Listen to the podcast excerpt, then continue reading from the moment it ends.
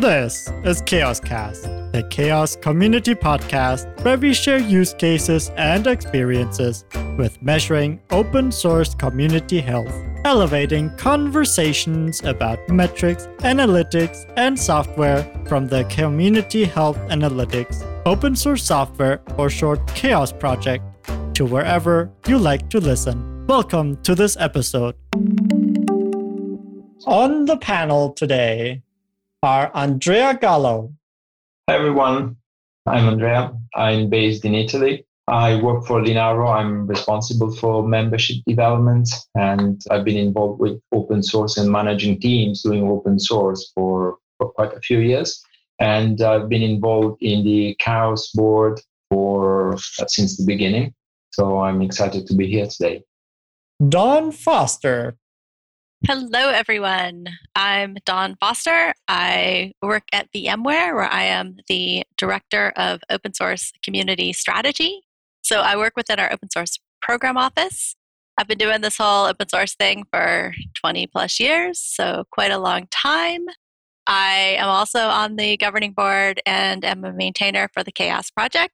I'm also on the board of Open UK and the advisory board for Bitergia. So they're a company that builds dashboards based on some of these CHAOSS metrics.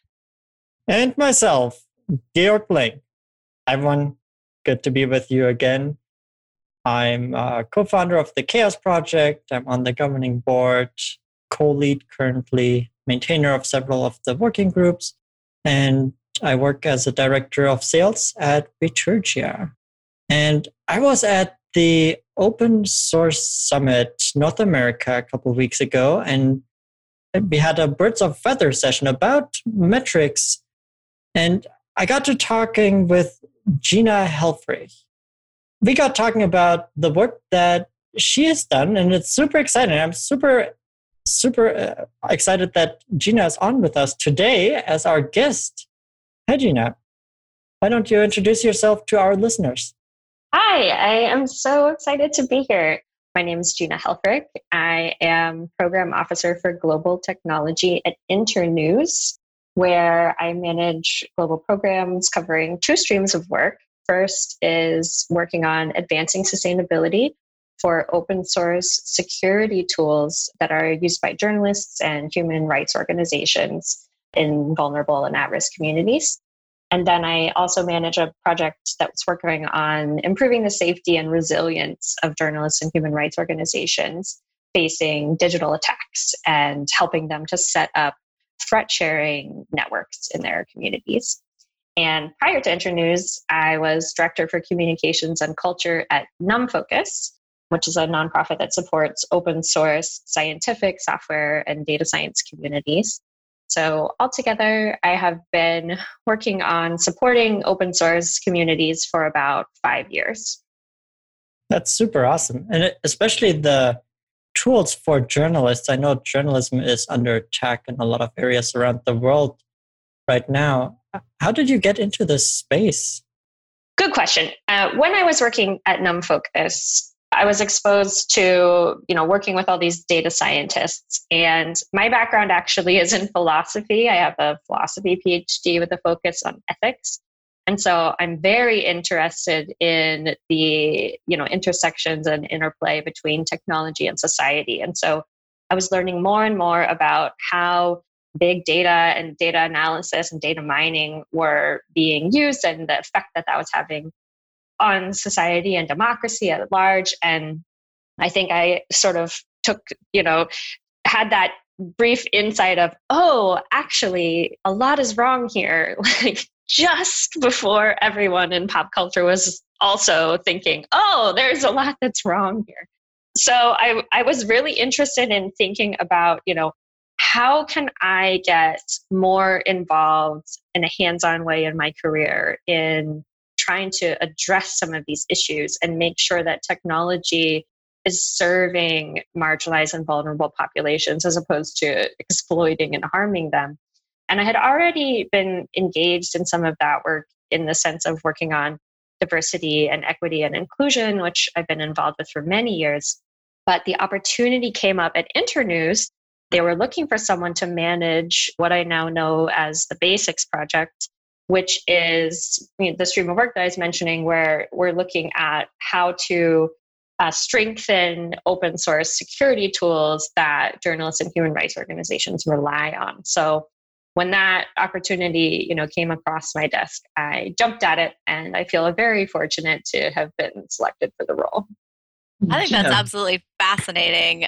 I think we need more people with backgrounds and things like philosophy and ethics working in technology right now and it's something that we think about in the CHAOSS project a lot especially within the diversity and inclusion working group because i think a lot of us tend to think about data as sort of neutral but data reveals an awful lot about people and you can put people in situations where you're sharing more information than than than what you should be and and people can figure out who you mean when you have a you know a small number of a certain type of people within a community and so i think that's i think that's particularly important. Do you have any suggestions i think for people who are analyzing data about especially in, in vulnerable populations like what you deal with? Yeah i totally agree with you. I'm also not an expert in this area, but there definitely are many great resources out there for thinking about the care that needs to be taken when you're working with data for vulnerable populations or or even just smaller populations, right? Just not having a very large data set puts you at risk of revealing a lot. There is some really interesting work on um, differential privacy. I think you could very quickly, you know, look that up on the internet that I know Apple has implemented, and and a lot of you know interesting work kind of on the academic side coming out about how how to effectively protect people's data in the course of doing data science. I'm also part of call it a lunch club that we meet every two weeks and have a, a fairly sort of heady conversation about these issues. We will read a couple of articles together and then discuss them. And this uh, last week, one of the things that we were talking about was that it's so rare, I think, for data scientists to have had an experience of hands on data collection and building a data set, not one that you've just like use a scraping tool.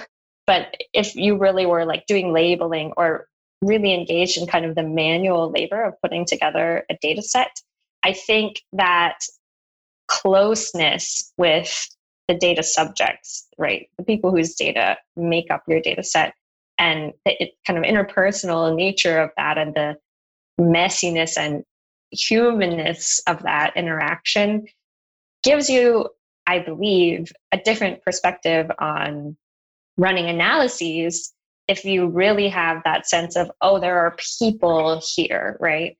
So it'd be interesting. Well, in in our little lunch club, we were talking about it would be very interesting if we sort of had a a tour of duty that would be required of data scientists to be engaged in this sort of messy data collection, data set building process, and compared it a little bit to how everyone should have a stint in you know retail or restaurant service work just to have an appreciation for what those people have to go through and you can you know keep that with you for life. So i think a, a similar sentiment was held like oh it'd be nice if you really had that appreciation that these are not sort of you know uh, just objects right? Data objects but they really are about people and it's important to keep that in mind when you're doing the work i think Gina, you mentioned that part of your role is to look into security open source applications. So I'm quite curious. Some people feel that a secure application should be the clo- as close as possible and even shall use tools to obfuscate the binary code so that nobody can do any reverse engineering and hack it. On the other side, at the other extreme, people feel that the most secure code is the one that is the most open because everyone can analyze it and can contribute and improve it what are your thoughts and uh, your guidelines when selecting security applications? So the the tools that we work with clearly fall into the latter category. And for the purposes of the project, which I should probably summarize the project, that would be helpful as well. So, BASICS is an acronym. We love acronyms at Internews. BASICS is an acronym that stands for Building Analytical and Support Infrastructure for Critical Security Tools. And there are two parts to the project, both of which are focused on trying to improve long term sustainability for these tools. The first part is that we why we are here to discuss the assessment. We run open source tool teams through a lightweight needs assessment process so that we understand you know where their pain points are where having some additional you know hands-on help could make a really big impact and just an overall picture of what's going on with the project. And then we use the output of that needs assessment to identify where it could be useful to hire additional people to work on the project. So, for the first cohort that we've done, we already have hired an open source community manager and someone who will be full time supporting communications and uh, sort of marketing efforts, if you will, for the tools who are participating. And then we have a bunch of more contractor positions open right now in all kinds of development areas. We're looking for like an Android developer, an iOS developer. We're looking for someone to do some user research. So all kinds of different needs that the projects might have that we're attempting to help fill because as we know lack of time you know low bandwidth is one of the key challenges for open source maintainers the other aspect of it is that we are really trying very hard to source those consultants from communities that face challenges with open internet. So it's sort of a, you know, accomplishing two things in, at once. On the one hand, just getting more hands to assist with these open source tools. And on the other hand, also getting that greater exposure to, you know, someone who has the firsthand experience that many of the users of the tool are going to have. The other aspect of the project, we are working with the Guardian project. They are really leading it, and that is privacy respecting analytics. So we, you know, also are aware that there's sort of this philosophical tension in open source about not tracking users. So we are, you know, there are pro and cons to that, right? Like on the one hand, it really, you know, builds a lot of trust, I think, with your user base. And on the other hand, it also means that it's just it's very unclear who your users are what parts of your application they actually use all the reasons that people would implement analytics that are not nefarious but actually like trying to improve your product means you just have no insight into whatsoever. So what guardian project is doing is they have developed a methodology and they're continuing to develop a methodology called Clean Insights, which you can learn more about at cleaninsights.org.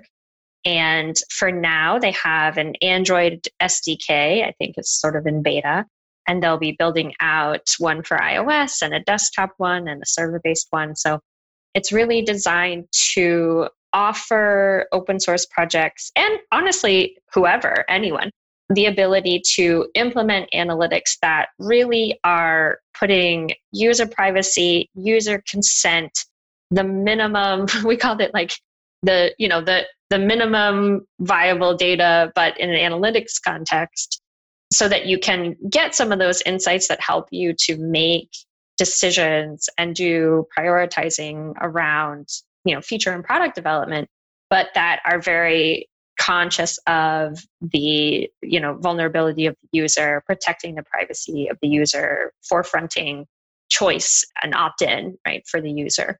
So between those two things are really hoping to make a strong impact on the overall sustainability of open source tools. So to circle all the way back to andrea's question definitely these security tool teams believe that having everything as open as possible makes it more secure. And so we it also, you know, at Internews have the same perspective. And so we're only working with open source tools in the context of this project.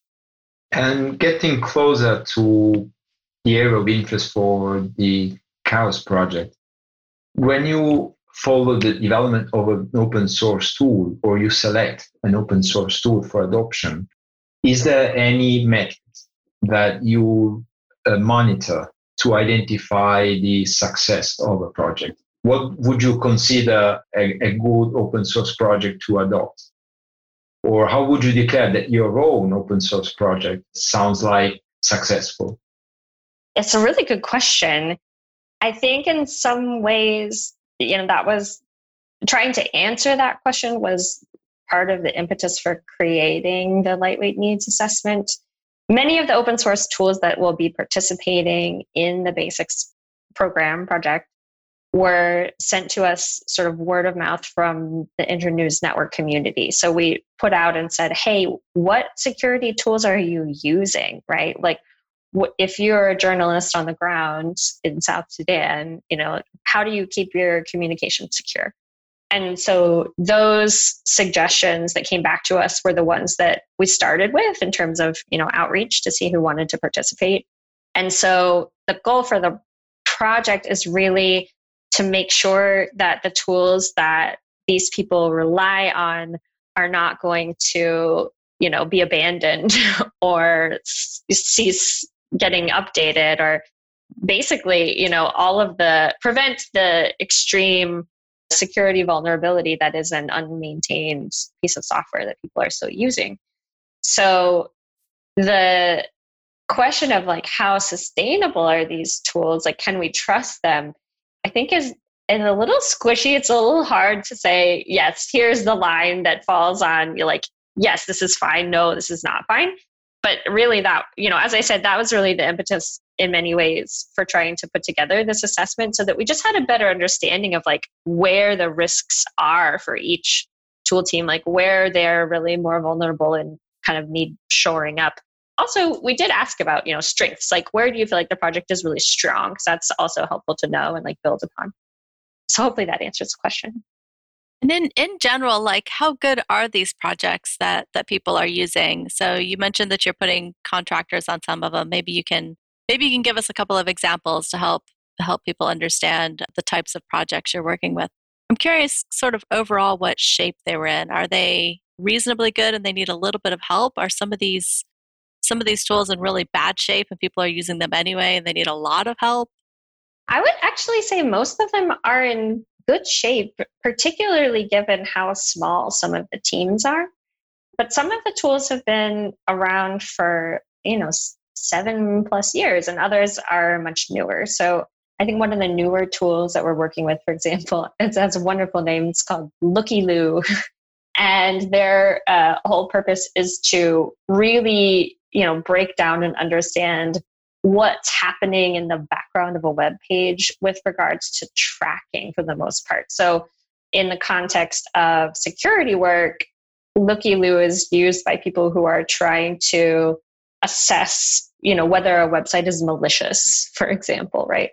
And then for other you know more established tools for example Qubes OS is an, a tool that's an operating system that we're working with but they've been around for a number of years and I think are quite widely used. And so far, we've run about 10 assessments, and we have maybe eight more tools who are interested in doing it in the fall. So ultimately, we'll have a nice cohort. But I would say there's anywhere from on the low end, like two maintainers I know for Lookyloo. And then on the high end, some tools have maybe eight people, you know, who are working together on it. But in terms of quality of the tools, I think they're all strong quality. There's some of like the process or like the community aspects that definitely could use support. So, you know, some tools have, because all of the maintainers are in the same organization, they've perhaps fallen into like using their internal comms more than public comms, and that makes it hard for contributors to jump in and really get involved. So, kind of things like that. Or, you know, they might, if they're an older tool, they might have an embarrassingly long list of open issues. uh, so, you know, things like that, right? So, so there's definitely like pieces of the sort of quote unquote health of the tools that could use work. But in terms of whether you should feel comfortable, feel safe using them, 100%, because that is really the number one priority for all of the development teams is making sure that their users are safe. May I ask a question not to Gina, but to Georg or Dawn? Given these very last statements from Gina, which metrics would you recommend that she adopts? So I, am I'm going to turn it around again because I when I saw the lightweight needs assessment that Gina created for Internews, Gina actually lists CHAOSS as a source of inspiration for this tool, along with others like the uh, Apache project maturity model and others.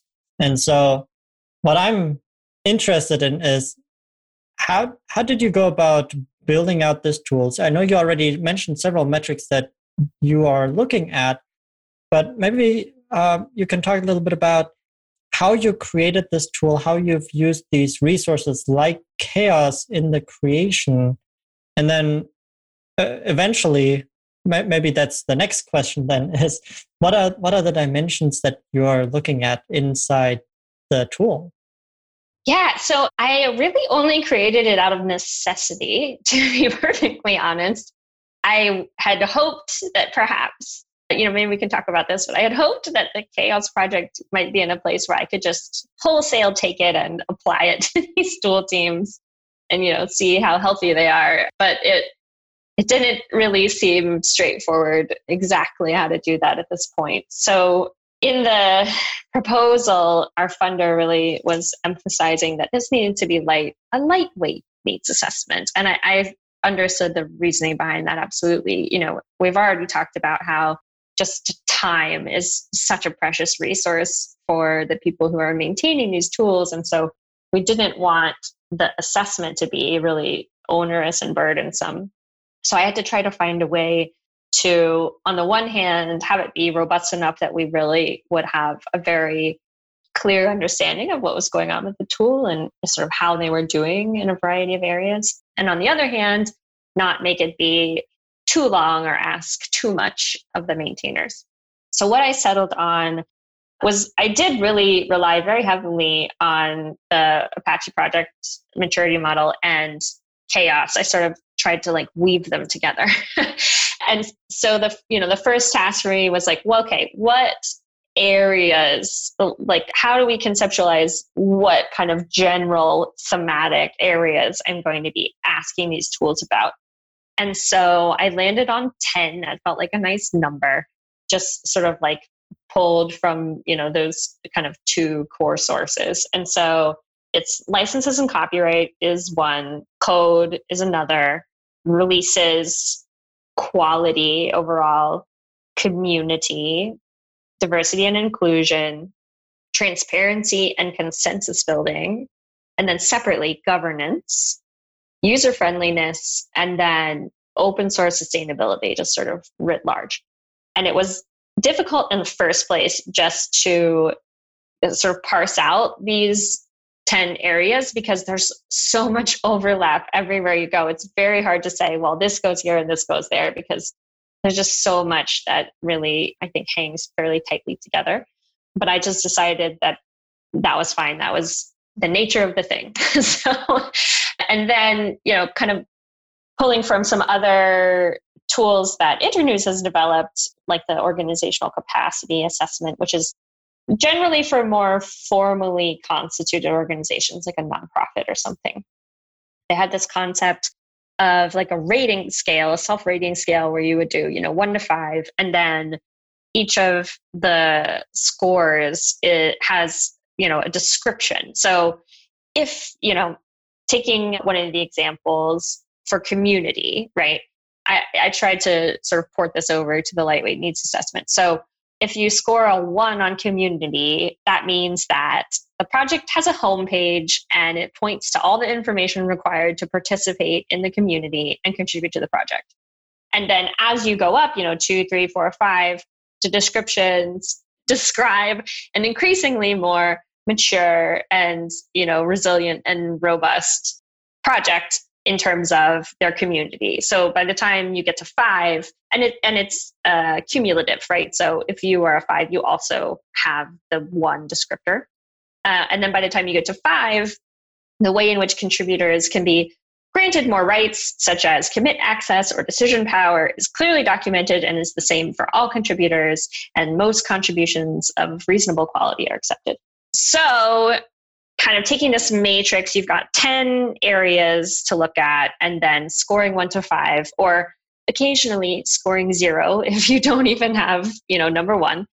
The tool teams go through and they just themselves say, like, okay, we think we're, you know, a four on code, we're a two on releases, like just kind of going through and they they say, we think this is where we fit. And then we ask them to just write a couple of sentences of justification so that we understand why they have rated themselves as they have in each area. And then the final question in that initial run through is pick your top five, right? Like, we're not going to be able to, this is not going to be a lightweight needs assessment process if we talk about all 10 of these things. So, what are the top five things that you care about the most? So, for each of the areas, it's like, this is not important, this is somewhat important, this is very important. And so, generally, all the ones that they think are very important, you know, make the top five and then a couple of the somewhats.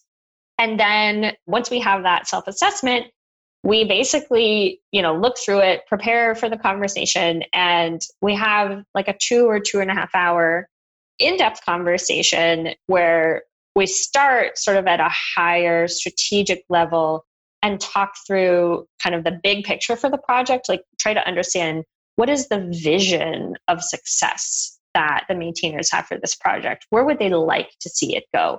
How do they think about, for lack of better term, the sustainability model for their project? Are they trying to just, you know, be funded through an existing nonprofit or perhaps small consulting firm? Are they trying to be really largely community maintained? You know, what, how do they think about what the long term future is for their project? And then we kind of drive down into like a SWOT analysis. So strengths, weaknesses, opportunities, threats. And once we've had some time to get that big picture really clear, then we go on a deeper dive into their top five areas.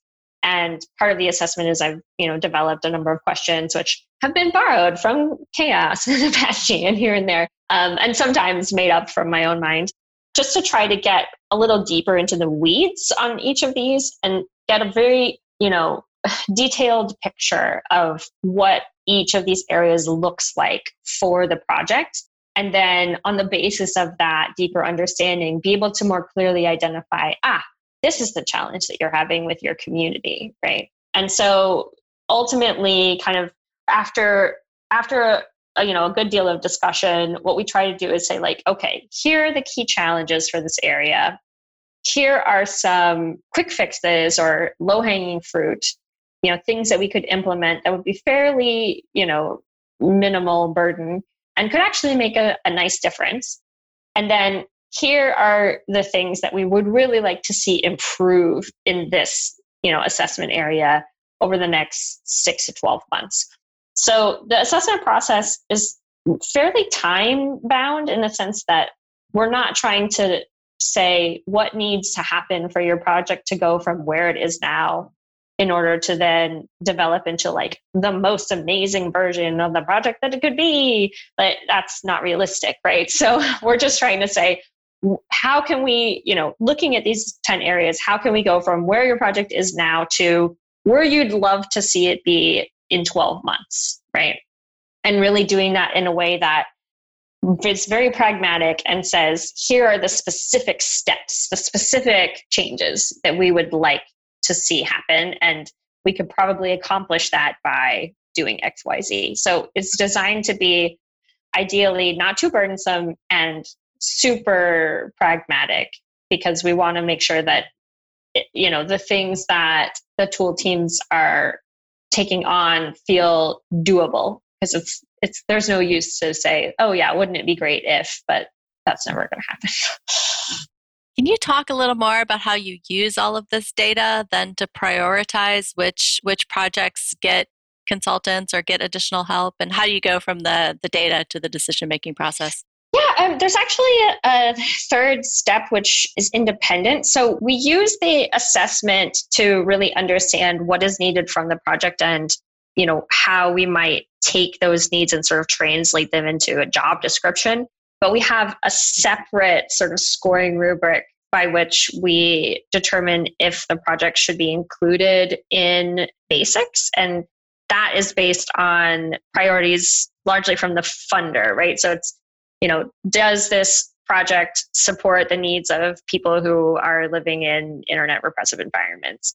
How likely is it that the project will be able to implement their capacity action plan and, you know, diversify their funding? So questions like this, right? So we sort of separately score them and then if they meet a certain threshold in that score most of whom do then we say great we're happy to you know fund contractors for you i think the overall process that you're describing meets that lightweight requirement that you set for yourself but it, we're going to put the link in the show notes if someone pulls it up it's a 32 page document and, and i I love it though, because the idea of just having 10 areas with a score from one to five, and then it's a starting point for conversation to really understand the project and to say, hey, we want to focus, talk more about here. And then you have all of these questions listed for what could we be talking about to dive deeper. And so the 32 pages should not be in any way keep anyone from looking. Yeah, don't be intimidated. exactly. I, I think you did a really nice job with this. And going back to Andrea's uh, question about how do we as CHAOSS want people to use our metrics when we started the CHAOSS project i had this idea i don't know if any of you uh, shared that that we would create metrics that you could just take off the shelf and start using. And but just describing the metrics and figuring out where do we find the data, when do we use it, what does it mean, there are different contexts. It's really difficult to be descriptive or prescriptive about here, just go and measure these things, and then you know your project is really awesome or needs help in these areas. So my mind has changed over the last three years where I see the metrics that we're describing as inspirational. We say, here are things you can look at, and we're giving you some pointers for how do you start to get data? What are the questions to ask? But then you still need to adapt it to your own context. And I think you did that really well here for your context. Thank you. It was so helpful to have the CHAOSS Project. I was trying to come up with those, you know, questions to help prompt people for deeper thinking that you mentioned that, you know, makes up most of the pages. And essentially I was just clicking through, like digging deeper throughout the CHAOSS repo for each of the areas and going like, okay, what is listed here that I can just turn into a question?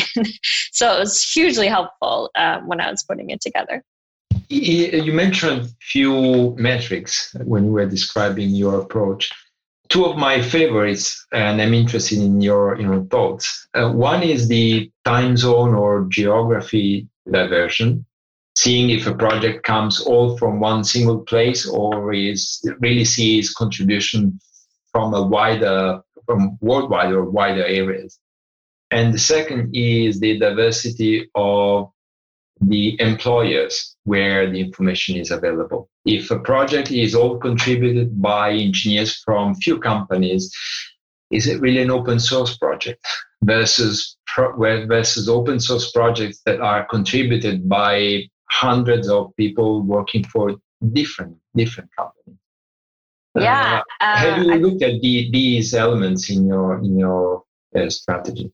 Yes, very much so. I, it's been very interesting, honestly the different types of open source communities that I was working with at NumFocus as opposed to now at Internews because the NumFocus projects are, you know, very mature in many ways. Some of them are 20 year old projects, talk about NumPy or something like that.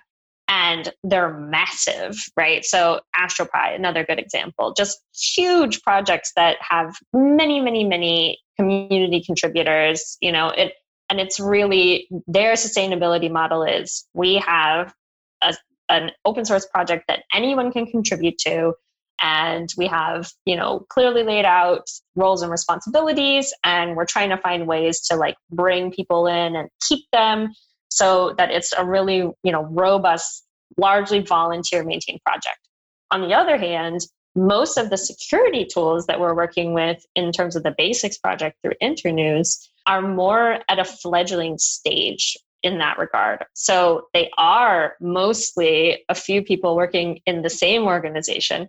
If they're, you know, lucky, then they have folks from a couple of different countries. Maybe they're not all like global north countries, but very much so they're they're in this place where they would love to have a community like that. They're trying to figure out how to accomplish it, right?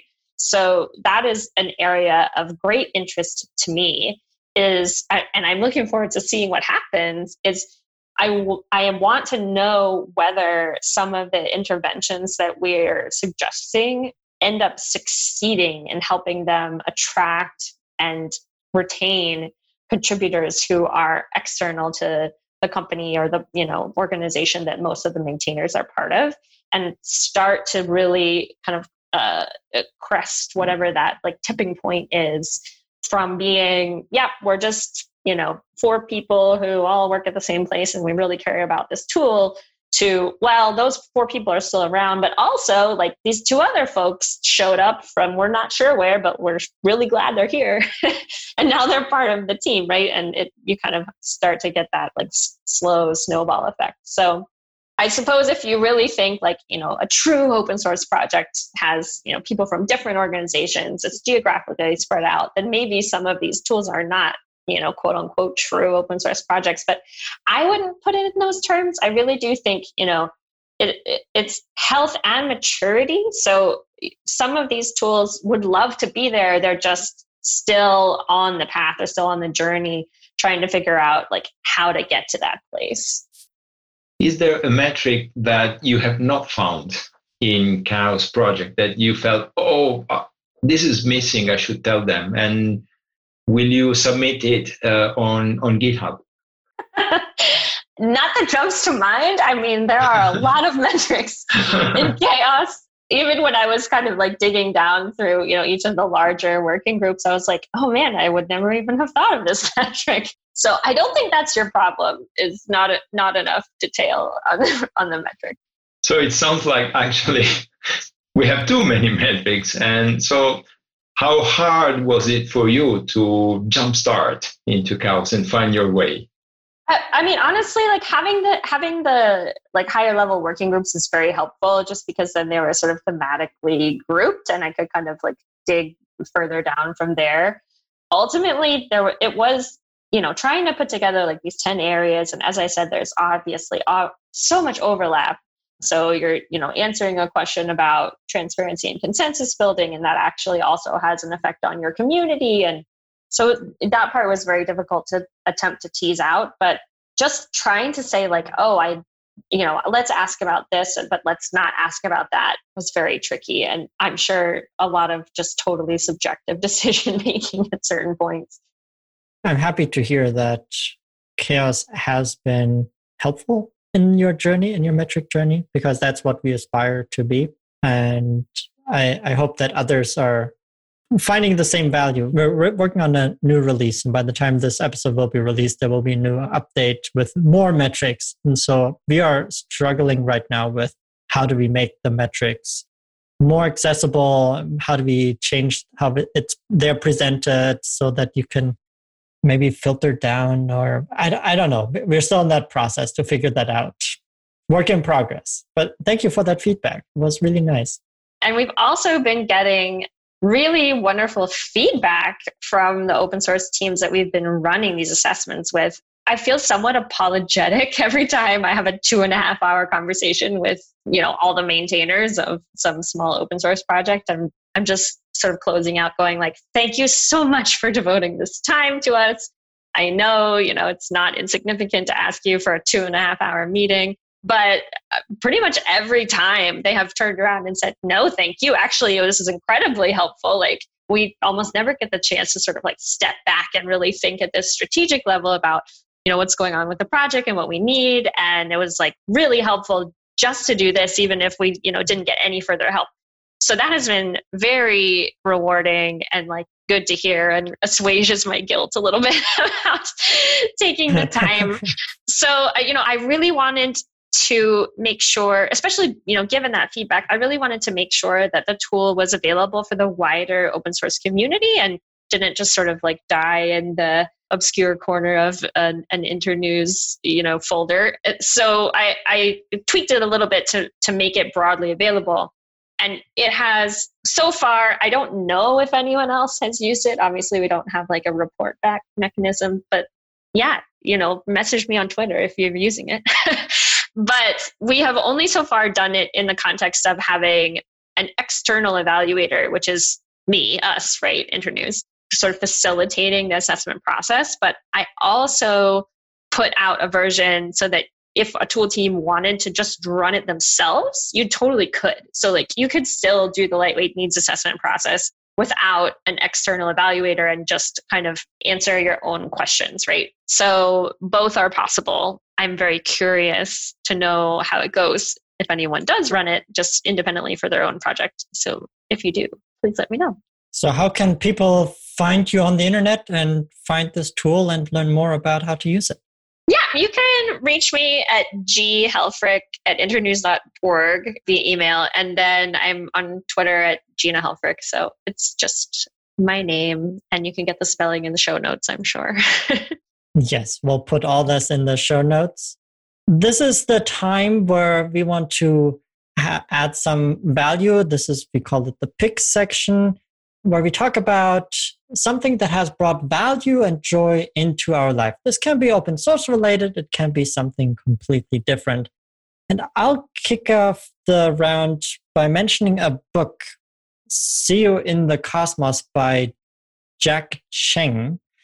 It's a story of a young young teenager who is in a troubled home a family situation and he goes he has this this idea of building a rocket and he's on the internet with a rocket enthusiast forums. And so he builds his own rocket and goes to a convention out in the middle of nowhere where they launch the rockets. And it's a really nice story because he goes on his own and then meets people along the way and they help him. And then he meets his extended family that he didn't even know existed. And then he comes back and it's a really nice self discovery story. And I gave this to our foster child to read, and we had some really great conversation afterwards about uh, some of the ideas in that book and how they apply to everyone's life. So, See You in the Cosmos by Jack Cheng. I recommend that read. Dawn, do you have a pick for us? I do have a pick.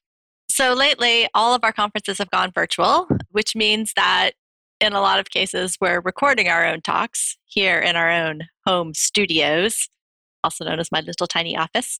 But I found this tool. It's called uh, OBS Studio. So it's Open Broadcaster Studio. So it's an open source software for recording video. And I had just been using Zoom to record some of my talks, and I'm starting to play around with this. I haven't actually recorded the talks that I'm, but I'm playing around with it for KubeCon. So I need to record my talk for KubeCon sometime next week but it I like it because it gives me a lot more flexibility about where things are and how things are set up. So I'm gonna I'm gonna give that a try. But I I have a lot of friends that use it and really really like it. So OBS Studio. OBS Studio. We use that as well. Our marketing specialist discovered this tool, and you can not only like have your slides and your uh, webcam together in the same screen, record it or stream it. You can even use it as a webcam where you can design what you want to show as a webcam when you're in meetings. It's quite amazing. Andrea. So, can I share two? yes, more value. so, I got inspired by your thought about the book. And one book that I found really fascinating a few years ago is Secret Life of Dolphins by Rachel Smolker. And it was so inspiring to me. My dream trip would be to Australia to where she studied uh, wild dolphins that every day were swimming down to the the shores and get fed by humans and then swim again out in the wild. And she studied all the the, the communities of wild dolphins the way they interacted and lived together and etc was so fascinating. So that's the first one uh, a really great reading and the second one talking about working remotely uh, from home and not going to any conference face to face anymore. A few days ago, a colleague shared with me the windowswap.com. And you just click and see the view from random windows in the world. So if you want to look outside and see something different, because outside your window is always the same, well, you can try this one. It's fun. I think Gina's Googling for it right now. I definitely am. Yes, we'll put a link in the show notes. And Jeff, yeah, you can drop that in. That would be great. Thank you. So, Gina, do you want to round us off and close out the session of value adds? Sure, yeah. I'm going to take a page for Andrea and, and do two real quick.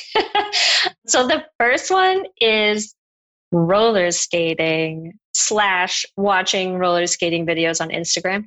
I think, particularly in the pandemic, this is sort of nice. I was never a particularly good roller skater, but about a year ago, some friends and I just got it into our heads like, we're going to go roller skating. So now I have a pair of roller skates and I'm like trying to improve, you know, my balance and what have you. And thanks to the world we live in now, there are all these amazing videos of people who are really good at roller skating on Instagram. And then there are like channels who do, you know, tutorials. So I can just watch people tell me how I can be a better roller skater.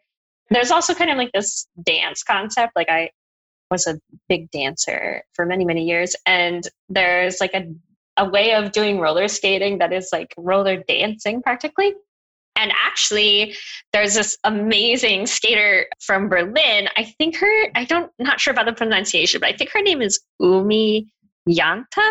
And if you just like type, you know, Berlin roller skater, something like that, I'm sure it'll pop right up. But she's amazing. it's just so graceful and, you know, just really interesting footwork. And so it's really fun to watch. So that's my one. And then my very quick second is a book that made such a huge impression on me when I read it. And I think the pandemic is honestly like a perfect time to read it. But it is by an artist named Jenny Odell and the book is called How to Do Nothing. And it is this wonderful, you know, musing treatise on how we can resist some of the more insidious things that I think the technological world is doing, and in a way that really prioritizes and forefronts local ecology and local communities and since everyone is stuck at home right now, I think, you know, the emphasis on what's going on in your neighborhood, what's going on in, you know, the nature outside your house is a really nice thing to be thinking about. And I just can't recommend it more highly. It's outstanding. Well, thank you. It is time to say thank you. Thank you, Gina, for coming on as a guest today. Thank you, Andrea and Dawn, for being amazing panelists today. Thank you to our listeners for tuning in. Thank you to you, Garrett, for running this. Thank you. And thanks, everyone. Thank you all. This has been such a lovely conversation. I really appreciate you having me on. Thanks, everybody. This has been fun. Yes. Thank you for joining us today. To stay up to date on future episodes, subscribe for free to this podcast on your favorite podcast app. Share this podcast with your friends and colleagues if you have ideas for future episode topics or would even like to come on as a guest, please email us at podcast at chaoss.community. That is CHAOSS with two S. We hope you enjoyed this episode. Until next time, your CHAOSS community.